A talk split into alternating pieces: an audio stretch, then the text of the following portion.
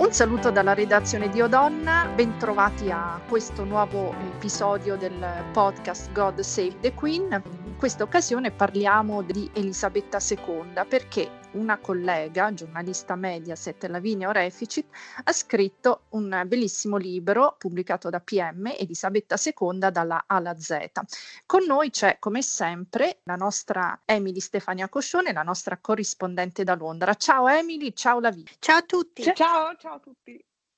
Allora, Lavinia, vorremmo mm. chiederti qualche scandalo mh, mm, e ci piacerebbe chiederti di Lord Porchester, del presunto forse flirt, eh. amante, chi lo sa, della regina Elisabetta, perché del principe Filippo sappiamo che eh, ha avuto diciamo i primi anni a Buckingham Palace molto molto movimentati. Sì, sono stati e, difficili, ecco. Sì, sono stati difficili e comunque insomma tradimenti sembra che eh, ne, ne, abbia fatti, tanto che poi la, la, regina l'ha anche mandato a fare un giro per il mondo per allontanarlo un po' da quell'aria opprimente di Buckingham Palace. Però eh, soprattutto il um, The Crown, la serie Netflix, uh-huh. ha eh, parlato insomma di questo presunto flirt con Lord Porchester che ovviamente non è stato mai né smentito né confermato, comunque lui insomma era capo delle scuderie reali. E certo. nelle tue ricerche hai trovato qualche conferma o qualche indiscrezione in più? Beh, eh, nel senso è indubbio, cioè, è stato l'uomo, oltre al marito, l'uomo più vicino a Elisabetta II, un'amicizia tra la famiglia di Lord Porchester e quella di Elisabetta che risale a Giorgio V, quindi al nonno di Elisabetta e al nonno di Lord Porchester, tant'è che molti puntavano su di lui come potenziale marito di Elisabetta II. Per esempio, erano insieme la sera della vittoria della seconda guerra mondiale, quando Elisabetta e la sorella fu dato eccezionalmente il permesso dai, dai, genitori, dai sovrani di uscire a festeggiare tra le strade di Londra. Elisabetta era tra la compagnia di amici, c'era anche Porci, che è così chiamato tra gli amici, e c'era anche Porci e sappiamo che una delle tappe era stata, di festeggiamenti era stata proprio all'hotel Ritz di Londra dove Porchester aveva una suite a disposizione. Poi l'amicizia è proseguita eh, sì, ci sono state delle voci forse un po' maligne, non lo so, eh, che insomma hanno sempre un po' messo in dubbio questa amicizia perché mh, mm, si parlavano tutti i giorni, più volte al giorno e mh, mm, il rapporto è finito solo con la morte di Lord Porchester, che poi è diventato il settimo conte di Carnavon, e proprio l'11 settembre 2001 eh, per un infarto, però Elisabetta è sempre molto vicina alla famiglia, tant'è che loro sono i proprietari del castello di Downton Abbey, dove è girato Downton Abbey, Elisabetta era lì a festeggiare ehm, il weekend prima suoi, del, del suo compleanno di 90 anni, quindi insomma comunque sempre molto attenta a mantenere un'amicizia forte con i, il successore di, di Porchester. Sì, tra l'altro poi eh, ehm, Porci aveva proprio una linea diretta con la regina Elisabetta, una linea telefonica diretta con la regina Elisabetta, vabbè, poi anche perché insomma avevano in comune questa grandissima passione per i cavalli, no? E hanno fatto certo. anche tanti viaggi insieme, tanti, eh, tanti acquisti di, di, cavalli di puro sangue.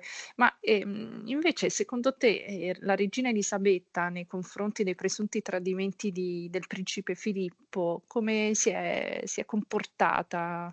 Eh, eh, come sicuramente come donna sarà, avrà avuto il cuore a pezzi, però dall'altra parte noi vediamo e sappiamo solo quello che la regina mostra al mondo, cioè lei recita una parte, quindi lei non ha mai voluto mettere in dubbio il matrimonio reale perché eh, cioè, la corona arrivava dallo scandalo di Edoardo VIII e Wally Simpson, appunto, quindi non, non poteva essere minimamente messo in discussione. E, il marito, da parte sua, Filippo, eh, bellissimo, un eroe di guerra, un principe in esilio, insomma, be- bellissimo e carismatico. Eh, probabilmente lui cioè, si sentiva frustrato da questa posizione di numero due, che vabbè, quello lo sapeva, però anche il fatto di non poter dare neanche il suo cognome ai figli per lui è stato un problema è stato un altro terreno di scontro forte tra Filippo e Elisabetta, eh, appoggiata da Churchill, la regina Mary, che non volevano assolutamente un cambio di cognome, poi alla fine c'è stato, però eh, lei ha dovuto cedere un, una piccola cosa al marito perché evidentemente comunque questo dislivello di ruolo non era non era poco per una persona come Filippo. Sì, poi queste, queste voci di infedeltà di Filippo non è che sono solo limitate, diciamo, alla sua gioventù, perché anche, diciamo, in età più avanzata, fino a qualche anno fa, ogni volta che emergeva una foto di lui, per esempio in auto con le sue amichette, sì. ehm, comunque continuava, questa cosa continuava a, a diciamo, a, a, mm, a succedere, no? Le voci di, di queste amicizie un po' particolari, lui magari già ottantenne e, eh, però la regina sembra, sembra comunque diciamo, eh, accettare eh, questo lato di, di, di, Filippo, che comunque insomma eh, ha parecchie amichette.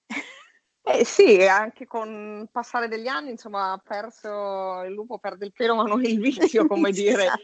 e, ehm, sì, mm, chi li conosce anche ogni tanto mm, fa battute del genere Elisabetta sa, ma non commenta neanche, passa sopra.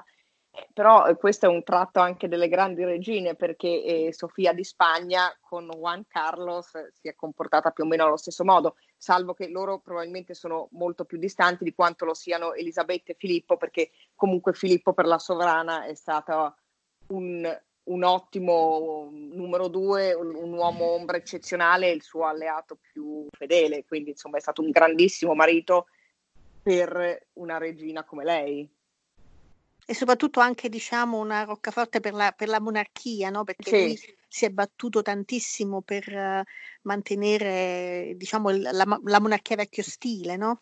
Sì, assolutamente, si è battuto per rendere la monarchia sempre più forte, soprattutto ha capito quando cambiavano i tempi e ha capito mh, che cosa sfruttare, però sempre mantenendo appunto l'importanza eh, della corona perché mh, mm, abbiamo imparato a conoscere che la monarchia inglese non ragiona l'anno prossimo o tra eh, due settimane o tra dieci anni, cioè una monarchia che ragiona eh, sul lungo periodo, 50-100 anni, perché, per essere sempre più forte e quindi rinnovarsi dove deve. Per esempio è stato lui a battersi per far sì che l'incoronazione di Elisabetta II fosse trasmessa in televisione, mai eh, fino ad ora, sì. fino a quel momento era stata pensato solo una cosa del genere.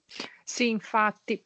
Bene, senti, eh, direi che, che, ci hai spiegato tantissime cose, quindi ti ringraziamo tantissimo per aver partecipato al podcast. Ma grazie a voi. Ok, Grazie. allora ringraziamo ehm, Lavinia Orefici, autrice di, del libro Elisabetta II dalla A alla Z, pubblicato da PM. Grazie per essere stata con God Save the Queen. Grazie dalla redazione di Odonna e un saluto da Emily Stefania Coscione e da Michaela Kei Belisario.